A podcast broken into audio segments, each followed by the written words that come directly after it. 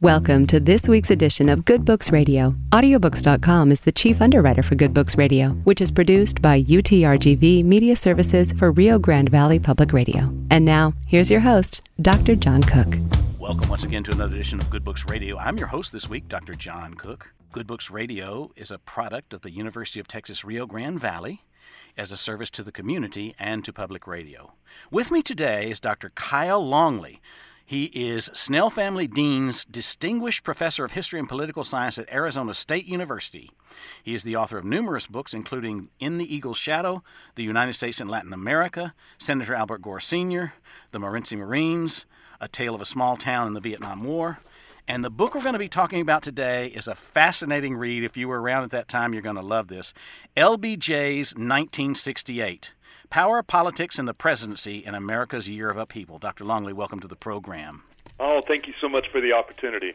This was a great read for me because it brought back so many memories. Um, and I know that most people are aware that 1968 was a turbulent year. But for LBJ, probably more than anybody else, it was uh, it weighed heavily on him.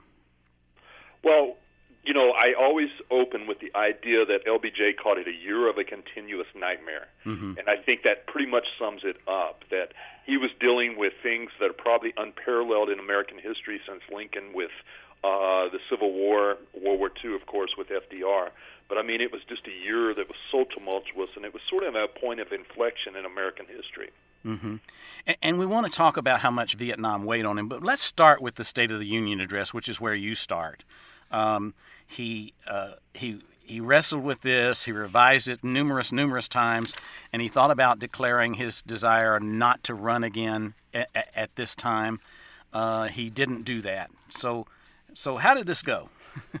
well, what it was is it's very interesting, and I use that sort of as the background chapter to sort of set up what the rest of the book is going to be about. Mm-hmm. And really, that State of the Union highlights, you know, the major challenges. I think, you know, the first thing that stands out, as you've already noted, is he brought Vietnam to the forefront, which in many ways I think really contributed to it falling flat on its face. Mm-hmm. And, you know, Vietnam is just going to be the arsenic that just continues to uh, poison the presidency by 1968. And so that's important, and that ties then into this idea that he was thinking about uh, withdrawing at that time from the uh, Democratic primary and focusing on trying to, uh, you know, fashion a peace in Vietnam.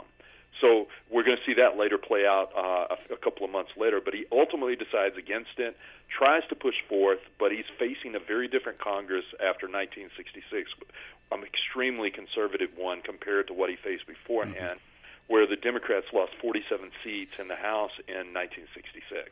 So it's a very different place. Uh, and so he's just wrestling with so many of the issues that are going to be highlighted in the whole year, including Vietnam. The, those those were difficult times, and I, I, like the fact that in this first chapter you have a picture of him with his grandson and his dog, and he's singing with his dog to entertain his grandson. Yes, but uh, uh, it, it was difficult. I mean, like many midterm elections, it was horrible for him because he had done so much uh, in 64 65 that he wanted to accomplish with regard to civil rights and other issues that were important to him. Um, but along came this new Congress that he was battling with, and he couldn't accomplish nearly as much as he could before. No, and that's the thing. And in the Congress that's left there, even his own party, you have people who are trying to undermine him, including people like Wilbur Mills, who controls the House Ways and Means Committee. And every time he brings forth something new, uh, they just knock it down. And I also think it is highlighted and important to contextualize the race riots that had occurred in the summer of 1967. It's really put the country on edge, and you know, especially these Southern Democrats, which they argue, well, this just proves what happens when you give these people uh, freedoms. And they're trying to push back on everything that Johnson had accomplished in the uh, period 64 and 65. Mm-hmm. I wasn't clearly aware of things as a young person in the 60s in Louisiana because Louisiana's Democratic primary pretty much determined who was going to win offices in the state. But the distinction Dixiecrats versus Democrats is an important one, isn't it? Oh, it's extremely important. And, you know, you, his biggest thorn in the side is someone like Strom Thurmond, mm-hmm. uh, who had been a Democrat, but by this point has switched over to the Republican Party, and you see that transition ongoing. And we know it's directly related to the civil rights movement and Johnson's support of it, that this transition is going to just continue. It started with Thurmond in 48 with the Dixiecrats George Wallace is going to represent it in 1968 of this frustration with the Democratic Party for their support of uh, civil rights. Mm-hmm.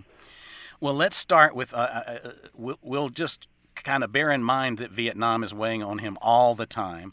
Uh, mm-hmm. and the issues of uh, stopping the bombing and trying to get the Paris peace talks to work and all of that. But let's start with the first thing that happened early in the year of 68, and that is the Pueblo incident.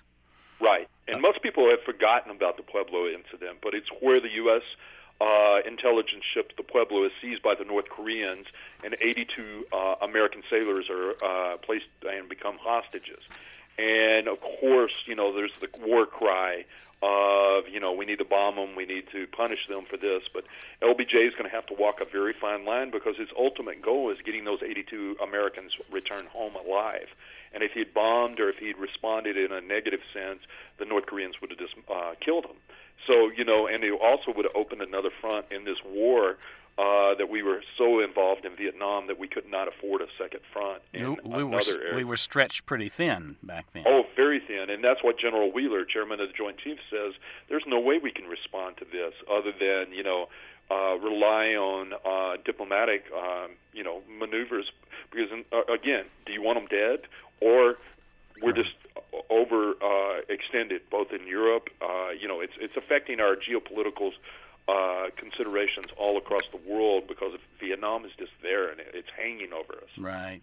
You know, uh, we can't ignore the fact that the Cold War is still very hot at, at this time, and I don't think the Cold War is an apt term. I prefer proxy wars because that's what seemed to be going on. While the nukes stayed cold, we were right. constantly involved somewhere in some issue, and the Pueblo incident is indicative of that. I'm, we don't really know for sure if uh, the Pueblo was an intelligence gathering ship, right? And they, right. we don't know if they intruded into North Korean waters or were captured outside that. We don't, we can't really prove that one way or the other. No, we can't prove it, and it doesn't really matter. Mm-hmm. Uh, they took the ship, and again, Johnson's put in a very poor situation, and you, you know, you have Congressman Mendel Rivers from South Carolina saying, "Well, you know, let's pick out one of their cities and just nuke it."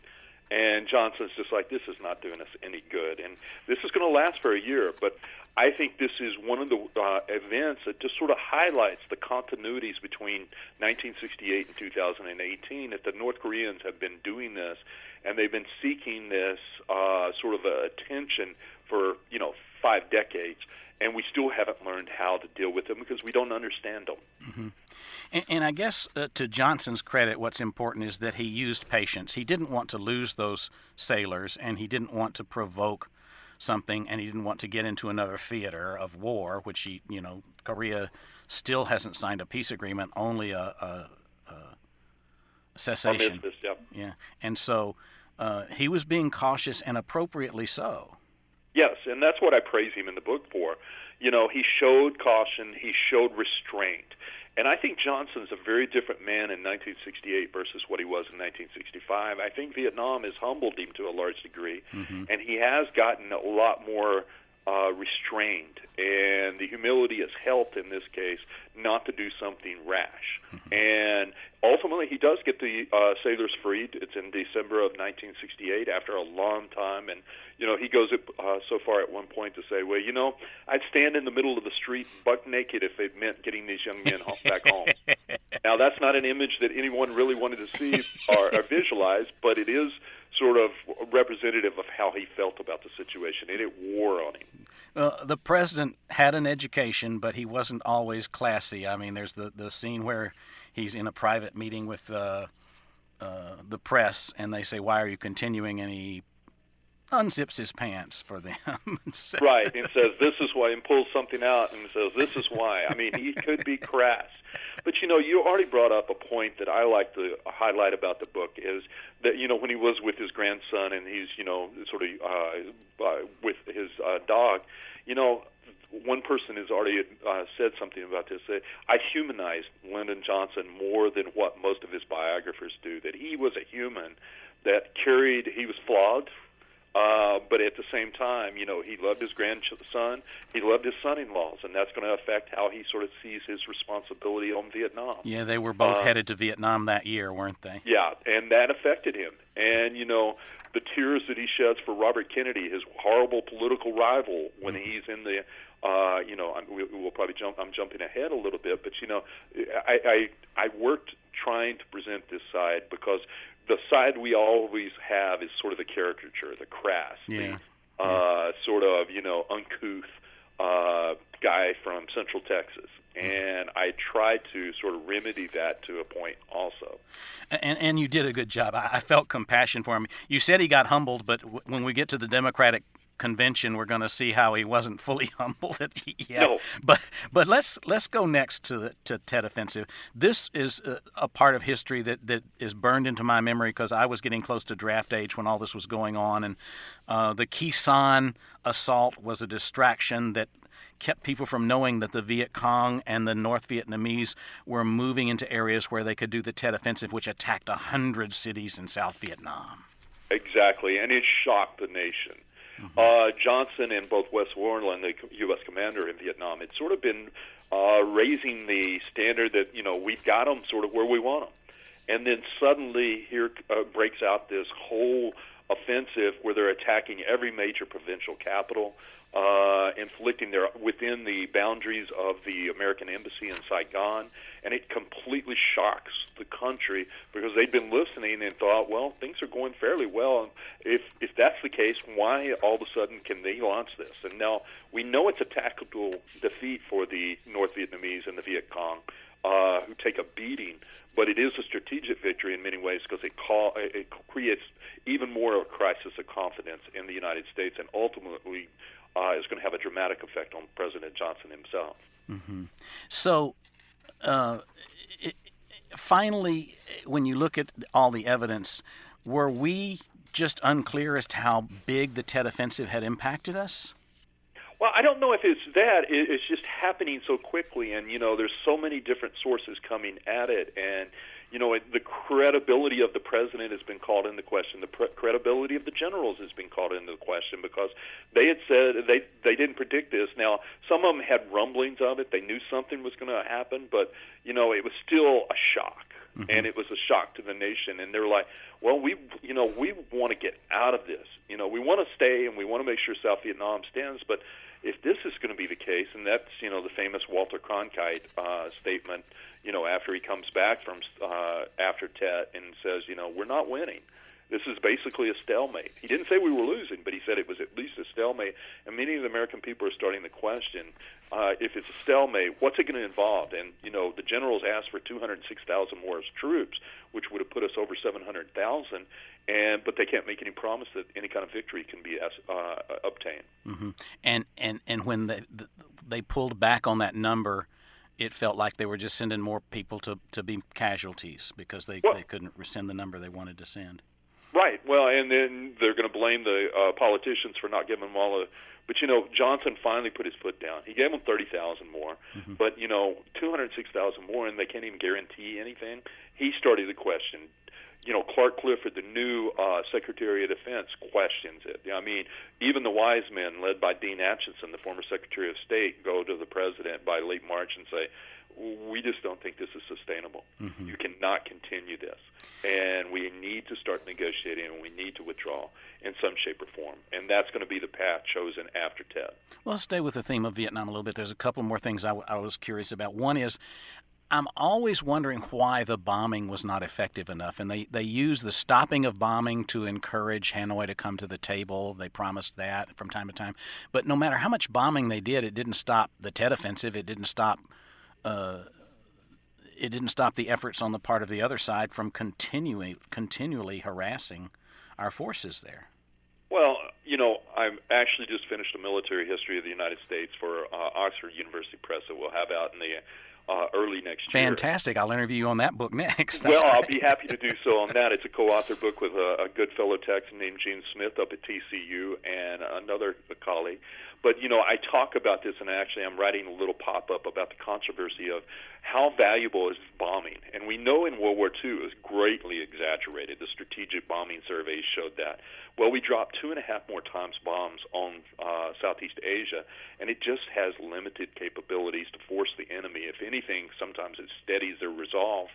And I've always joked, and when I teach my classes, it's hard to bomb somebody back into the Stone Age when they started there. Right. And you know, the, targets are just not there. The uh, will of the people. You know, uh, when you're being bombed, it, it, it, uh, we know this from even the Germans. The Germans didn't surrender because of the bombing; they surrendered because the Russian troops were on their soil. Yeah, exactly. And we were driving, and you know, we know again the strategic bombing uh, survey, which was one of the major people who led that after World War II, was a guy named Robert McNamara. Mm-hmm. He should have known better, mm-hmm. but we kept having this belief that our technology could overwhelm the enemy, and it just was not that effective.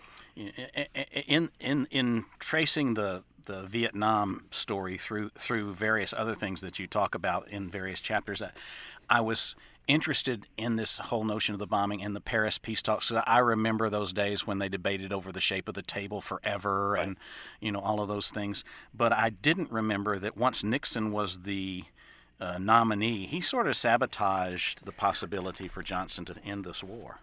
Oh no, there's no doubt about it. And I, you know, I can't directly link Nixon to the whole sabotage, but we definitely can link the uh, Nixon campaign to the process, and and what we call the Chennault affair. And you know, President Johnson knew that the Nixon campaign was sabotaging it. He had FBI reports and FBI wiretaps on uh, Anna Chennault, who was one of the people working for the Nixon campaign, as well as the South Vietnamese embassy in Saigon, uh, in uh, Washington D.C., and we also had the presidential palace in Saigon bugged. So he knew what was going on, and he issued warnings, and he actually provided the information to uh, Richard uh, or to Hubert Humphrey, who chose not to use it. And Johnson ultimately doesn't pull the trigger, although he's tempted a number of times to do so. Mm-hmm. Uh, but it does appear that there was collusion between one of the campaigns and a foreign government to undermine the peace process which in ultimately they did so because they were afraid there was going to be a breakthrough that would aid Hubert Humphrey, who very came, came very close to defeating Richard Nixon. Mm-hmm. And and it didn't look like it at the outset, but we'll get to that too. Um, The other thing that that I noticed was that at some point, LBJ used the phrase "peace with honor," which was ultimately what Nixon and Kissinger used to frame the withdrawal from Vietnam. I didn't know that he had used the term "peace with honor." Well, and he also used the concepts of what we later will characterize as Vietnamization, mm-hmm. uh, putting more fighting uh, responsibility on the South Vietnamese. And so there's a lot of the groundwork that's laid for Nixon uh, in the Johnson uh, presidency. Although many argue that had Johnson, you know, for or if Humphrey would have won, we probably would would have withdrawn quicker, not expanded the war into Cambodia and Laos, and ultimately uh, would not have seen the uh, constitutional crisis of Watergate, which was created to a large degree by Nixon's paranoia related to Vietnam. Mm-hmm. Okay, let's let's do a landmark moment on March 31st because I can still hear those words echoing in my mind. I've seen the video numerous times where he will not seek nor will he accept the nomination of, the, uh, of an, another term as president. Yeah, that is a I, you know, it's an inflection point in American history. I would argue uh, a significant one, especially in modern American history. Uh, his decision to withdraw is definitely going to change the dynamic of what the presidential race is going to look like in 1968. And he does it, I think, for two reasons. One of the major ones is he does genuinely want to focus on trying to create a peace in Vietnam before he leaves. The second one is his health issues. Mm-hmm. Uh, the health issues that he worried that he was going to be either die of a heart attack, which he'd already had a major coronary in 1955, or he was going to be incapacitated like Woodrow Wilson was, and that scared him, I think, more than death. Mm-hmm. And so he made a decision to try to remove himself, to focus on peace and Vietnam, and also try to save himself. Uh, ironically, he dies almost three, uh, four years to the date after Richard uh, Nixon is inaugurated on the uh, right as Richard Nixon is inaugurated for his second term, which would have been the end of his, uh, you know, two and a half terms. Mm-hmm. Uh, he dies. Yeah, so, and I, I think uh, I want to bring up Lady Bird here because when you mentioned with the heart attack of 55 and his diet changed, Lady Bird got him to stop smoking. She had him eating more vegetables. His dessert was jello. it was, right. It was a different. Oh, and he was miserable. this was a good Texas boy who liked his chicken fried steaks and, you know, his brisket and things like that. But boy, he got put on a strict diet, and he did not appreciate that. And I think he missed smoking more than anything, which we can talk about a little bit later. What he does on his last day in office. Mm-hmm. Well, he. Um, uh, he he, uh, Lady Bird. I, have I've found a new fondness for Lady Bird uh, in this book. I mean, there, there, were a lot of times when her character and her insights were just dead on, very articulate and very uh, clear, and she was also such a great support to him. Right, she was his. Mm-hmm. Uh, yes, he may not have always been as good to her as he des- as she deserved, but you know, I, I always say if you really want a great great insight into the Johnson years, read her diaries. Mm-hmm. Uh, th- there's a thing called the White House Diary, and each night she would transcribe it, or she wouldn't transcribe it; she'd speak into a recorder. Then it would be transcribed. And if you really want to see what was going on behind the scenes, Lady Bird's insights are in uh, incredible. I and it's probably my if I had to pick one doc uh, one thing to use to try to create a understanding of the Johnson years, that would be it. Mm-hmm. So uh, this mo- monumental moment. March 31st, which did change politics forever, when yes. when he said, "I'm not going to seek reelection," and we can talk about the convention and what he did there. But he had a spring in his step for a while because he knew he could focus on the issues that mattered to him most, and he was going to take care of his health, and everything was running hunky dory. And he even went to see the Archbishop installed in New York, and he got a meeting with uh, UN Secretary U Thant, where he was encouraged that Hanoi wanted to negotiate. So he was so happy for four euphoric days, and then they shot Martin Luther King dead. Yes, and that is a dramatic transformation, and we know what happens as a result of that you know, Johnson and King had had a falling out mainly uh, over Vietnam, but you know, this just devastates the country, and Johnson understands to a degree. Uh, you know, I find the behind the scenes aspects of that story extremely important because he's empathetic with the young African Americans that are out in the streets rioting. Now, is he condemning them? Is he trying to quell the rioting? Definitely. But does he say, you know, the, the, one of the points he's having a conversation says, I understand why these young men are angry. Uh, you know, if you'd shot my leader, I'd be looking and thinking, well, they're coming for me next. Uh, you know, and he shows some empathy. He also makes a very, and this is where restraint comes in again. When he has to order in federal troops into Chicago and into Baltimore and even D.C., ten blocks from the White House, the uh, the few, uh, you know, the uh, plumes of smoke are up uh, he makes sure that it doesn't turn into a bloodbath. Mm-hmm. And even though others are saying, well, why don't you just shoot the looters? Uh, Robert Byrd from West Virginia is saying, shoot them, only shoot them in the knees, but shoot them anyway. And don't shoot the children, but shoot the adults.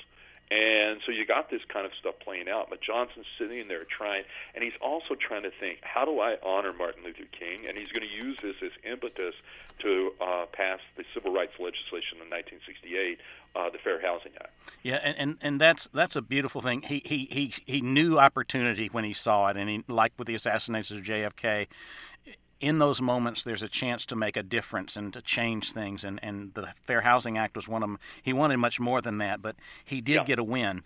There were, of course, the, the race riots, and, and those darkened the clouds over, over Johnson's administration, too. Yeah. Um, well, and then again, you see Strom Thurmond right at the end of Martin Luther King's, you know, right soon after Martin Luther King's buried, sending out a note to his constituents saying, see, this is what happens when you give these people too much freedom and you give it to him too quickly. And he uses that. It's basically classic race baiting. Uh, unfortunately, that will be used time and time again. Yeah. So then we move to June. MLK's death is still fresh in people's minds, and uh, LBJ meets with with RFK, who he didn't really get along with all that well. no, they didn't get along at all. In fact, I put them up there, their political rivalries up there with Aaron Burr and uh, Alexander Hamilton, as far as if you look in the long array of U.S. history. Mm-hmm. It was bitter. Yeah. Uh, is as bitter a rivalry as you will see in modern American politics. Maybe only uns- uh, surpassed here recently by John McCain and Donald Trump. Yes, yes. The the the thing that struck me about this meeting, which took place so close to the end of RFK's life, was that uh, they still were suspicious of each other, and LBJ recorded the meetings, but Bobby carried a scrambler in the meeting to prevent recordings. oh, isn't that a classic scene? I mean, he comes and says, "Give me the transcription of the tapes," and there's nothing on them because Bobby did not trust him enough that he did. He brought a scrambler in, and that's sort of the way their relationship went. Uh, again, it was started by Bobby in 1960, uh, but it remained bitter throughout.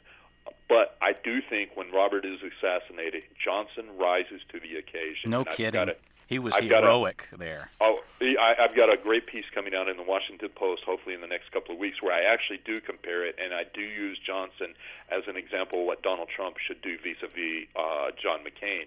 Don't think it's going to happen, but that's I'm using that as an example. Who put his anger and his animosity towards a political rival to the back burner to serve the family and to serve the country to try to help us walk through this horrible time. Yeah, and it's interesting in the news, you know, that John McCain has disinvited Trump to And- his and- funeral.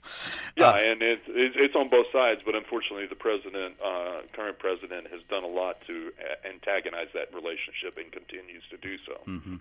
but Someone Johnson, from Arizona uh, sees on a daily basis. I'm sure you'd see more than I do. Johnson uh, was so compassionate with the Kennedy family around this loss. It was it was just uh, uh, unbelievable what he was willing to do for someone who, who was clearly an enemy and clearly not trusted and clearly opposed to most of what Johnson was up to, and yet. He was so good to the family, uh, arranging things for him to be buried in, in the next to John, and, and uh, just taking care of them, just nurturing them.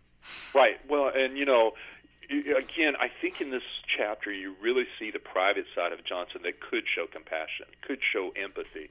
The tears that he sheds on the way to Arlington, and it's about Rose Kennedy and all that she's lost and all that she has endured. And you never saw Johnson cry in public. Uh, and this is one of the few times that I've come across where he cried in private. Uh, but he is genuinely hurt by this, and you know the Kennedy people try to play it off as you know um, uh, crocodile tears, but I think that is a mistake on their part. Uh, and you know they try to say, well, at one point he was asking, "Is Bobby dead yet? Is Bobby dead yet?" And you know that was really about what do I do next if he ha- is dead. Uh, and they've tried to take and turn that that this was a guy just trying to see, you know, make it out that he was happy that Bobby was almost dead, and that's not the case. There is nothing in the record that supports that. Well, I don't think we'll get to Czechoslovakia or the Abe Fortas affair, but I did want to touch on the Democratic Convention in 68 because in Chicago there was violence, there was turbulence, there was upset, and a lot of what happened in the Democratic Convention was orchestrated by Johnson, who insisted that he was staying out of it. Right. Yeah, he insisted he was staying out of it, but don't you love that scene where he's having his aides uh, talk to the people in uh, Chicago? He's on the other phone, so he could a- actually deny that he was actively involved, even though he was, and that he wasn't directly involved. And so, yeah, Johnson creates a lot of problems for Humphrey, and it is sad because. Humphrey had fashioned a compromise on the Vietnam plank that would have ended a lot of the animosity on the floor but Johnson torpedoes it. Johnson has still in the back of his mind that somehow some Democrats are going to call him to come up on that Tuesday of his 60th birthday and rescue the party. And he, of course, he says he's not going to accept, but he wants to be asked. And unfortunately, that contributes to many problems, including the choice of Chicago as the place for the convention, which Humphrey did not want. He wanted it in Miami understanding you could get further away from the anti-war protesters by going to Miami as opposed to staying in Chicago, and also being there where he knew the Chicago police force under Mayor Daley was going to respond negatively. Yeah. Well, uh, he you show the compassion of the man, but also the ego of the man, and it's a, it's a really interesting read. Uh, HHH didn't get the support he deserved, and uh, uh, it's too bad. Um, but it did change politics forever, and so did the Southern strategy, and so did a lot of things that were part of Right. this time frame. But '68 was a year like no other. And I don't know how he survived it, given that he'd already had a heart attack. Uh, I yep. think Lady Bird must have had something to do with that. Well, and you know, I, as I said, on January 20th, when he leaves the White House, when he gets on the airplane for the last trip down to Texas, the first thing he does is he lights a cigarette. And we know four years later he's dead of a heart attack. Mm-hmm and it it broke his heart in many ways and the health issues just contributed to that and it was sad to see that because he had accomplished so much but unfortunately it still came back to Vietnam being the thing that undermined him on so many levels. Yeah. Unfortunately, that's all the time we have. We've been talking with Dr. Kyle Longley. The book is LBJ's 1968 Power, Politics, and the Presidency in America's Year of Upheaval. It's a fascinating read, and I recommend it highly. Uh, if you don't catch our regularly scheduled broadcast on public radio, I remind you that you can go to YouTube, Good Books Radio, Strong and Cook, and you can pick up the uh, uh, interviews there. Thanks for listening, and make it a great day.